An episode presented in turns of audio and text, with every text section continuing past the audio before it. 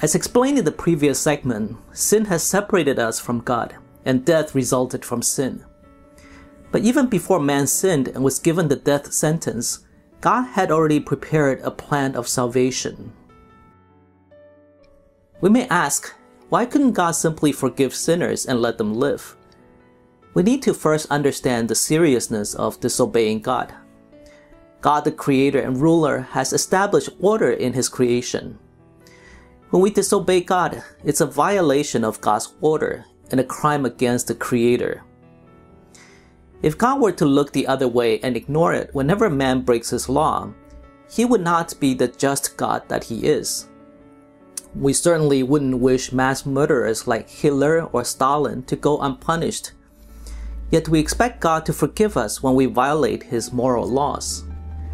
We want others to be brought to justice, but we want to be forgiven. That's holding a double standard, which the just God cannot do.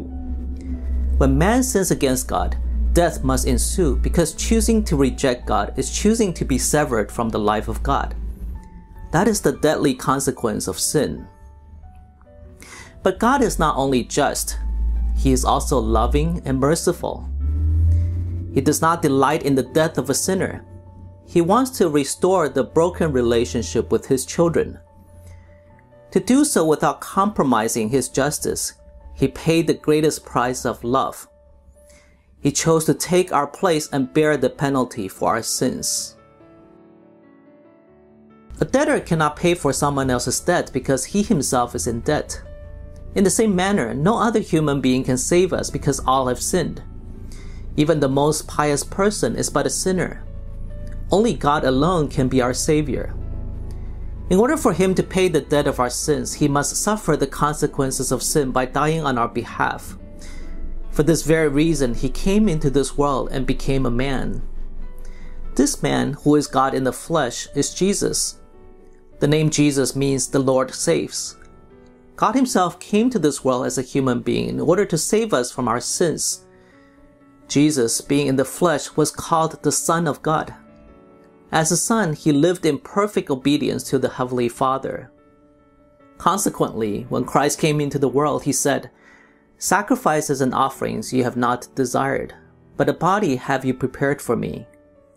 In burnt offerings and sin offerings you have taken no pleasure."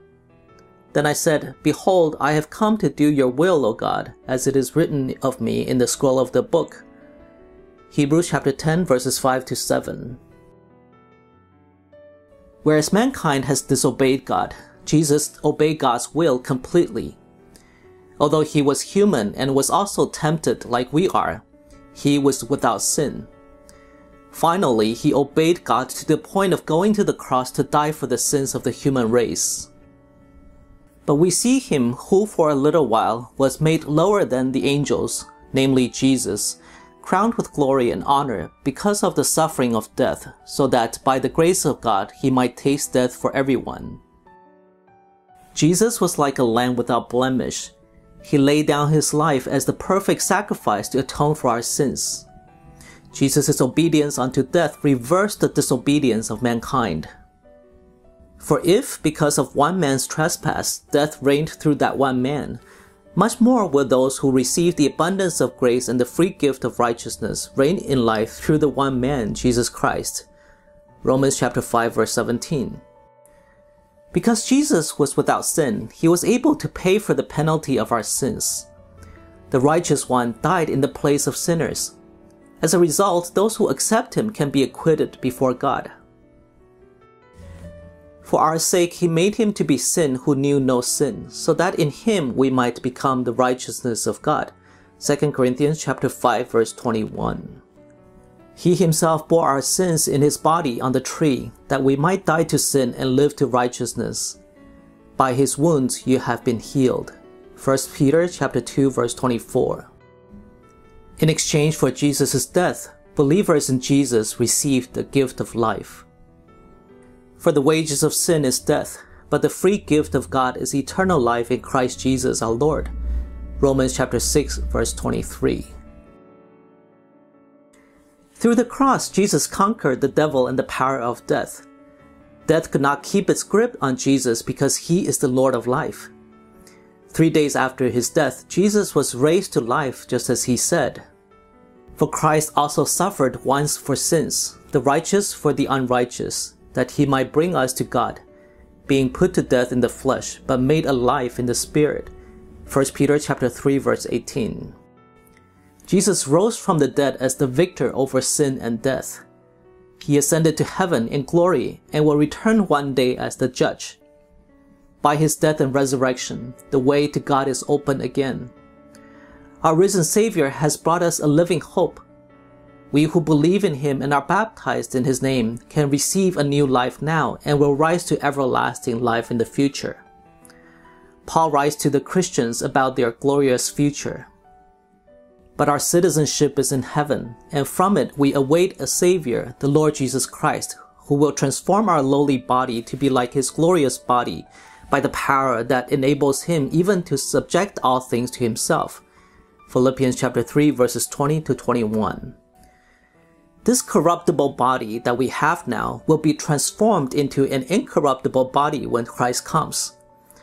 Our physical death will be but a temporary sleep because we will rise again to life. Like Jesus Christ our Lord, we will also be victorious over death. This glorious hope of everlasting life is given to all who believe in Jesus Christ.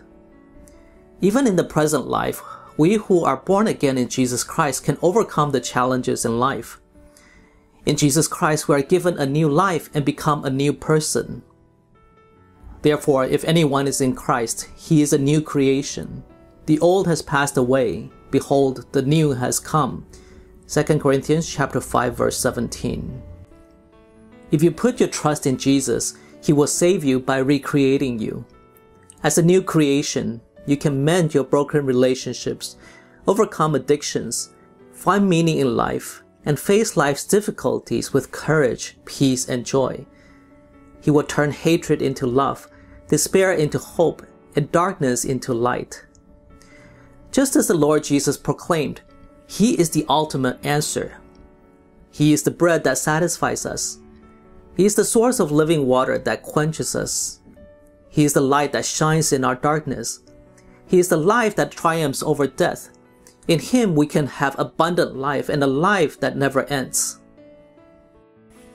And there is salvation in no one else, for there is no other name under heaven given among men by which we must be saved. Acts chapter four verse twelve. Jesus alone is our Savior, for he alone has paid the debt of our sins, and he alone has triumphed over death. Nothing in this life is forever. The things and people we trust will not always be able to help us. But Jesus will never fail us. He lives, and he is our ever-present help. When death comes and when we have to face our final destiny, Jesus and Jesus alone can receive us into his heavenly kingdom.